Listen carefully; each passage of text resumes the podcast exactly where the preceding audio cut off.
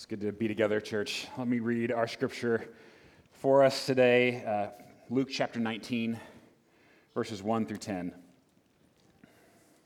He, meaning Jesus, entered Jericho and was passing through. And there was a man named Zacchaeus. He was a chief tax collector and was rich. He was seeking to see who Jesus was, but on account of the crowd, he could not because he was small of stature. So he ran on ahead and climbed up into a sycamore tree to see him, for he was about to pass that way. And when Jesus came to the place, he looked up and said to him, Zacchaeus, hurry and come down, for I must stay at your house today. So he hurried and came down and received him joyfully. And when they saw it, they all grumbled. He has gone in to be the guest of a man who is a sinner.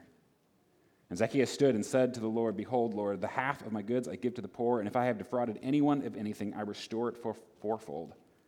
And Jesus said to him, Today, Salvation has come to this house, since he also is a son of Abraham. For the Son of Man came to seek and to save the lost. This is the word of the Lord. Thanks be to God. You may be seated. So, who gets to come over to your house? I'm guessing, like for many of us, it's probably a pretty short list right now. And in fact, in many ways, like COVID is sort of like this, this magical excuse to get out of really anything you don't want to do, isn't it? I mean, you don't have to have weird cousin so and so over anymore, that friend who thinks they're closer than they really are. I'm sorry, we're social distancing, right? That's all you got to do. It shuts it right down. Of course, if my, if my internet breaks, I would fill my house with strangers just to make it happen, right? We're, we're, kind, of, we're kind of like this. I love this. If your pizza Amazon or Ryan Gosling, I'm home, right? We have a very, a very careful, careful list. And no, like I'm not, anybody else, it's like, well, you know, we're just being really careful right now. And no, I'm, I'm not suggesting that we selfishly use the pandemic uh, to our own ends. You know, don't do that too much, right? But for many of us, an invitation into somebody's home is way more exclusive than it used to be, right? That's kind of a special list. It's a big deal. I actually had a dream last week that Jeff Bezos had me over to his house. That was kind of weird. We hung out. Um, you know, Amazon guy, right? You guys, yeah, okay, you're with him. Or, or like, imagine, I would definitely say yes, by the way, uh, COVID or no COVID, if he invited me over. Or, like, imagine if, if Mahomes was handing out invitations and be like, yes, yes, please, of course, right? So, who, who gets to come over your house? Internet guy, yes. Weird, crazy relative, no, right? We would learn a lot about each other by the people we invite into our homes, wouldn't we?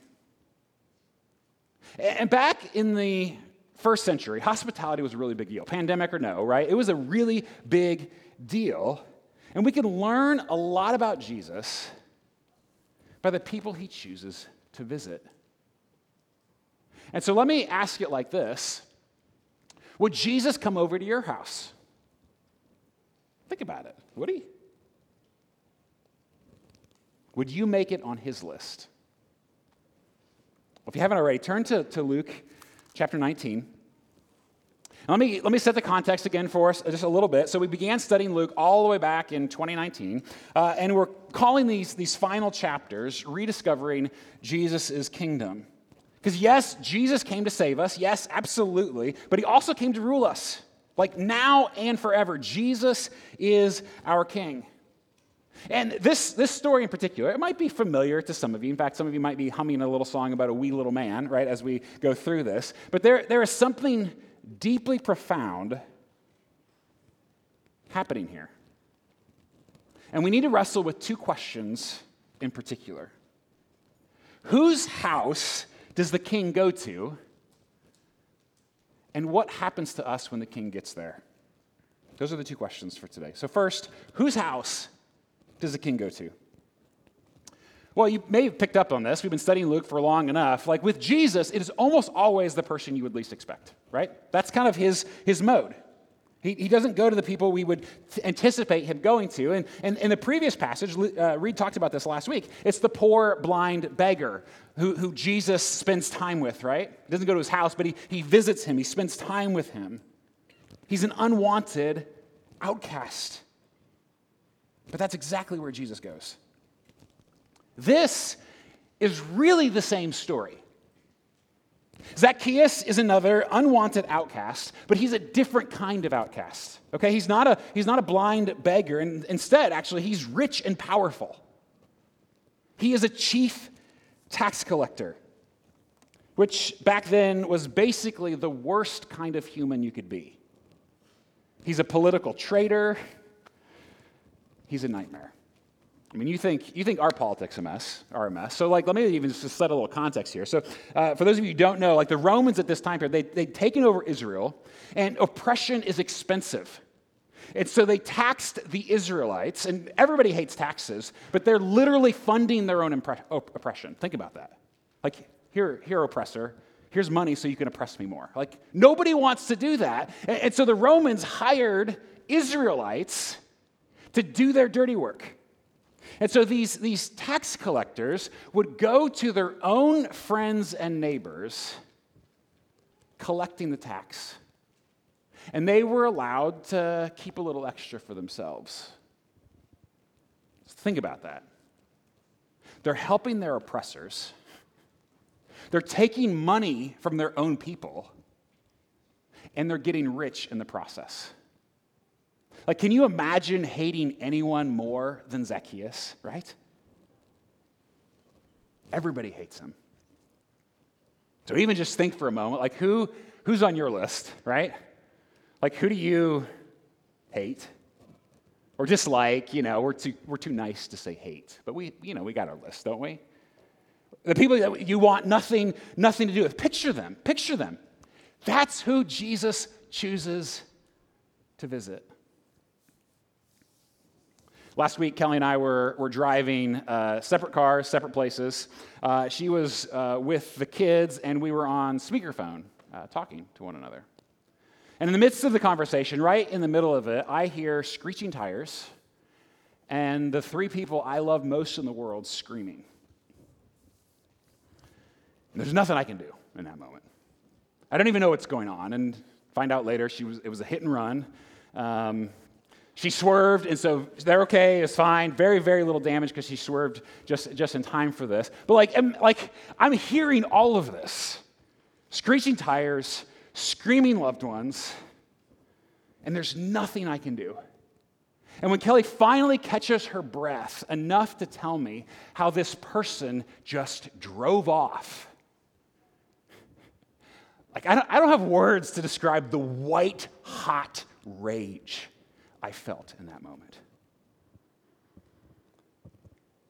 And now imagine him or her, or that person that's on your list, all chummy with Jesus over dinner. Anybody else just a little bit ticked? Whose house does the king go to? He goes to the house no one else would want to go to. He, he doesn't go to the person with the right politics or the perfect morals or better driving records. He goes to the tax collector. Let me read it again, starting with verse 2. Behold, there was a man named Zacchaeus. He was a chief tax collector. So he's like the worst of the worst. He's the boss of all the, of all the terrible humans, right? That's basically what they would have thought. And he was rich. And he was seeking to see who Jesus was, but on account of the crowd, he could not because he was small in stature. So he ran on ahead and climbed into the sycamore tree to see him, for he was about to pass that way. And when Jesus came to the place, he looked up and said to him, Zacchaeus, hurry and come down, for I must stay at your house today. So he hurried and came down and received him joyfully. And when they saw it, they all grumbled. He has gone to be the guest of a man who is a sinner. But you see, Zacchaeus is desperate to see Jesus. I mean, even to the point of, of climbing a tree, right? Here, here's a picture of a, of a sycamore. A sycamore fig tree is most likely what it was. Climbs a tree, and that, like, that is so undignified, especially for a person of his stature in that culture. This is, like, culturally unthinkable. But he just doesn't care. Again, it's a, it's a sycamore fig tree. I mean, why does Luke bother to tell us that? I mean, other than the obvious that you know, good humans love trees and talk a lot about them, right? We know that. That's, other than that, why does he tell us a sycamore tree? Well, I think, I think two reasons in particular. Two reasons. One is because of the low branches, right? And he's, he's told us that Zacchaeus is a wee little man. Didn't say it quite like that, but he's small. So, how did he get up there? So, these, these low branches, so they're, they're able to, to sort of prop himself. He's not high up in the tree, but he's up there. But there's another reason I think scholars point to this. These, these sycamore fig trees also had really dense leaves, really dense foliage. And you can't help but wonder if part of the reason he's up there, he wants to see Jesus, but I'm not sure he wants to be seen by Jesus. And he certainly doesn't want to be seen by the crowds, the people that he knows despise him. I think in part he's up there because of his shame, mingled with his curiosity. And you know, there's another story in the Bible where two people hide behind fig leaves because of their shame, right? Adam and Eve, remember? And God comes looking for them. But this story turns out differently. Because it's, it's, almost, it's almost like Jesus goes right to him. Like his, his hiding doesn't work, and Jesus knows his name even. Do you, you see that? He calls him by name, he draws all this attention. I think Zacchaeus is hiding. And Jesus says, I'm coming over.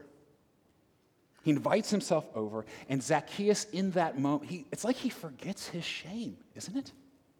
And he receives Jesus joyfully, it says. And so, why, why does the king of the universe pick this train wreck of a human? Well, Jesus knows that we're asking that question, right? So were his disciples, so was everybody in the crowds. And so he tells us, verse, verse 10, he says, For the Son of Man came to seek and to save the lost. Some of you know that I, I love hiking. Um, and I have been to all of the best places around here so many times. Like, I could draw you a map right now if you wanted. I'm not bragging, it's weird. But I, I could do that, right? And so sometimes when I'm in these, these places hiking, I will see others who don't look quite as confident right? Frankly, sometimes they look like they regret that they left the house and went outside at all, right? Some of them are, are lost, right? And, and, if I'm, and if I'm feeling particularly kind, so not very often, uh, but if I am, I will say, hey, can I, you, you look confused, can I help you?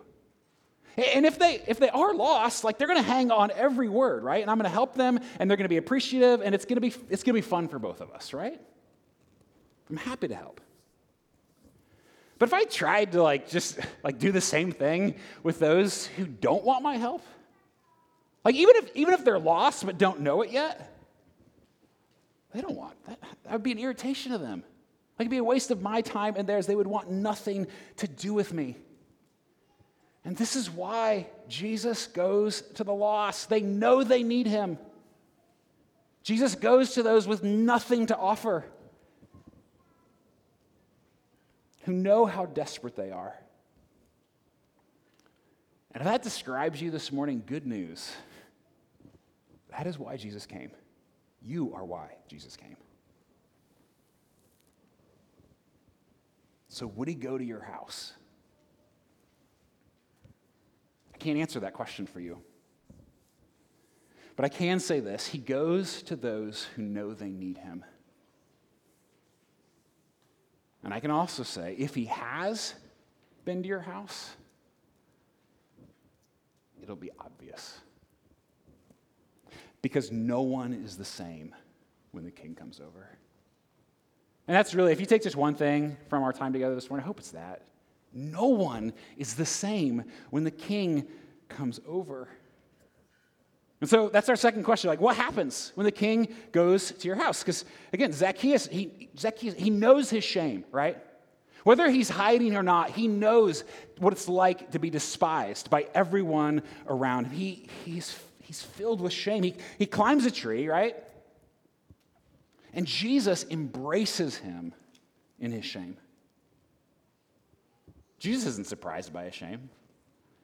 isn't, isn't thrown off by it. Actually, he takes, Jesus takes Zacchaeus' shame upon himself. I mean, the comments of the crowds, those are shaming statements to Jesus. They're trying to shame him. How could you, right? Jesus, he can take it. He's not worried about that. He, Jesus pursues him anyway. And when Jesus meets us in our shame, our place of greatest need, and we feel our shame beginning to lift,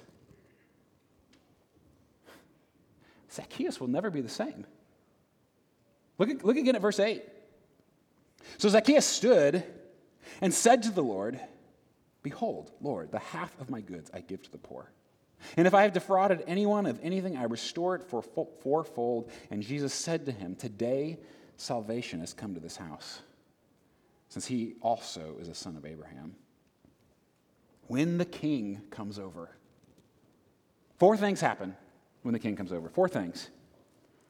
First, when the king comes over, we redefine what's normal. We redefine what's normal. This is subtle here, but I think it's really important, especially today. Because you see, we, we have no indication from the story that Zacchaeus quit his job. he tells Jesus everything he's going to do in response to this, but he doesn't say, I'm going to quit. He doesn't, he doesn't start a nonprofit, he doesn't become a pastor. He doesn't find something a bit more socially acceptable. Instead, it seems he becomes a different kind of tax collector. He rejects industry standards in order to do what's right. Because in, in his industry, like it was okay to do a little defrauding. It was okay to collect a little bit more than required. Everybody did it. It was normal. But once you've met the king, normal isn't good enough anymore. I just can't help but wonder what our world would look like if those of us who are Christians refused to settle for normal. Normal at work, at school, at home, in our relationships. Because it's, it's normal to be a jerk on social media. It's normal to demonize the people you disagree with. It's normal to use violence to express yourself. It's normal to separate people and to judge. It's normal to live for comfort and pleasure. It's normal to believe that your desires matter more than anything else. It's normal to look at porn and objectify people. It's normal to make purchases with zero concern for the people behind them. It's normal as parents to make our children's success our number one priority, financial success. It's normal to, to cheat, lie, gossip. I mean, it, it was normal for Zacchaeus to extort. But if you've met this new king, normal doesn't work anymore. Love. That's our new law. Just like imagine if Christians actually lived like this. Not, not fleeing our spaces of influence, not, not running from the places. I mean, there's darkness everywhere we go, right? There's, there are industry standards in everything that can be corrupt and demeaning. It's not quitting our jobs or whatever, it's, it's redefining what's normal when we're there. How would that change your industry? How would that change your world? So, church, when, when the king comes over, we redefine what's normal. That's the first thing. Second, when the king comes over, we work to make it right. We work to make it right. You can't miss this. It's not enough for Zacchaeus to say, I'm really sorry, please forgive me. Right? It's not enough. I'll do better next time. No, he also works to undo his past mistakes. Verse 8 And if I have defrauded anyone of anything, I restore it fourfold, above and beyond, right? And here's the deal sometimes we think saying sorry is enough trying harder next time is enough. It's not, it's not less than those things, and sometimes that is all that we can do, true. But if we've, if we've hurt someone and it is within our power to restore, we do it. Like if, if there's money you owe, repay it. If you've hurt someone's reputation, do your best, do the hard work, and step in to rebuild. If you've lost trust, be patient and doing the work to renew it. Are there, are there any people in your life or collectively that you can do something about the wrong that's been done to them, that you can bring repair. For when the king comes over, we work to make it right. It's what we do. Third, when the king comes over, we bring joy to our community. I love, I love this in, in this story. We bring joy to our community. Because, like, think about this. Like, Zacchaeus becomes a Christian, and who benefits? Not just Zacchaeus. I've, I've been forgiven. My shame is gone. Praise Jesus. I mean, yes, of course, that's there. But Zacchaeus' salvation is not just for him, his salvation is also for his community. Like, you, you can't miss that. Verse 8, right? Zacchaeus stood and said to the Lord, Behold, Lord, the half of my goods I give to the poor. He didn't know the poor. But he knew, he, he now saw his obligations in the world differently because he recognized that he was a citizen of a new kind of kingdom. See, church, we're, we're so individualistic as a culture, right? That, that we, I mean, let's be honest, we've, we've, we've tended to make salvation purely about me and Jesus. That's what it is, like me and Jesus. And it is. It's like it, it involves you and Jesus. There's no doubt about that. And yet, you have to remember Jesus is also a king. And we are citizens now, even now, of his kingdom. And citizenship comes with responsibility and with opportunity. Jesus didn't save you just for you, he saved you for your neighbors, for your family, your coworkers and clients, your classmates. He saved you for the people that you may not even care about at this point. And when Jesus comes over, everyone around you benefits. In fact, there's this, this, strange, strange little proverb. It's almost puzzling when you read it. It's Proverbs 11:10. It says, it says, when the righteous prosper, the city rejoices. Like, isn't that, isn't that strange? Like, why would the city rejoice when righteous people prosper? Because the righteous know. They know that they're prospering their good fortune, their wealth, their influence, that it's not just for them. That God blesses us to be a blessing to others. And one of the clearest evidences of whether or not you've met this king, ask yourself are the people around me better off? Do they rejoice because of me? If the king visits your house, it will bring joy to the entire community. Church, is that true of us? Finally, finally, when the king comes over, we experience salvation. Can't miss it, right? Well, so let me remind us we, we redefine what's normal, we work to make it right, we bring joy to our community, and we experience salvation. Not because we've done all the right things, not because Zacchaeus now checks all the right boxes, right? It's because he has met Jesus in faith.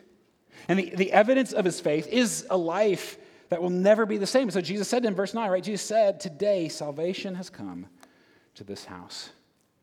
No one is the same when the king comes over. And so, church, let me just, let me just ask again would Jesus come over to your house? Do you recognize your need?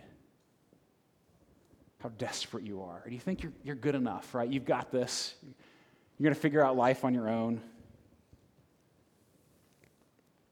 Would he come over to your house? Do you know how needy you are? Does that describe us? And if so, have we experienced this kind of transformation? Is Jesus really our king? Not just our mascot, but our king. Are we submitting to him, to his rule? Do we recognize that our salvation is not just for us, but for our world? Is that what the church is known for? Yeah, but Nathan, who actually does this? Outside of weird Bible characters named Zacchaeus, right? People who have met the king do this, actually. In fact, I heard a story just recently uh, from some of our, our ministry partners, a ministry named Elam. Um, they, they work in the Middle East. They, they're partnered most directly with our Leawood campus, so we don't hear quite as, as much about them here. But when they were, they were with us recently, they told a story about a Taliban warlord. I'm not making this up, okay? About a Taliban warlord and a Christian who was invited over to this man's house. I mean, first of all, pass, right? I mean, no, like it's terrifying, right? And, and yet, this Christian saw an opportunity and he actually had the courage to go.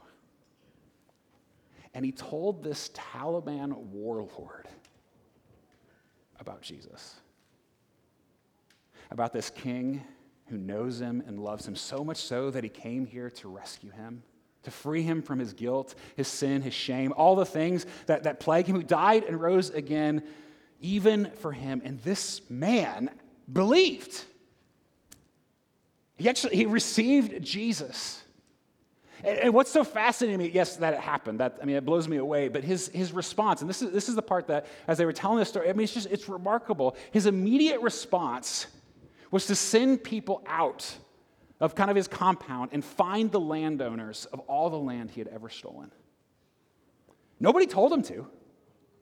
Like nobody said you have to do this now that you, if you're gonna Jesus is gonna take you. Nobody nobody told him, but he had he had met this king and people were shocked, amazed, and as a result, they also heard about King Jesus. And just imagine the impact on that community. And now imagine what would happen in Olathe or Kansas City and beyond. I don't think we have any Taliban warlords here, do we? No, I don't think so. And yet, what if we were all so changed by this king? Just imagine what God could do. No one is the same when the king comes over. May He visit each of us. Let's pray.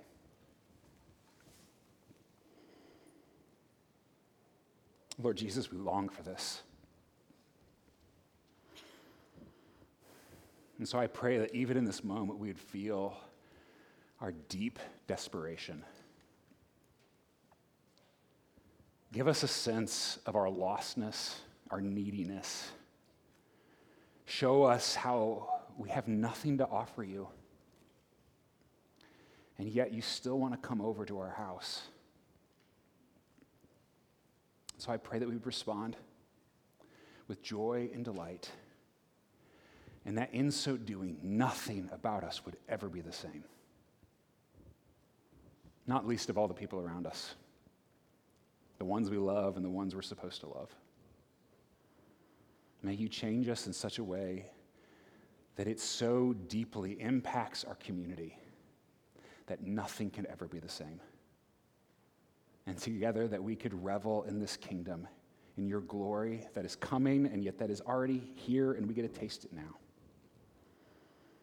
Do that work in each of us, we pray. In Christ's name, amen.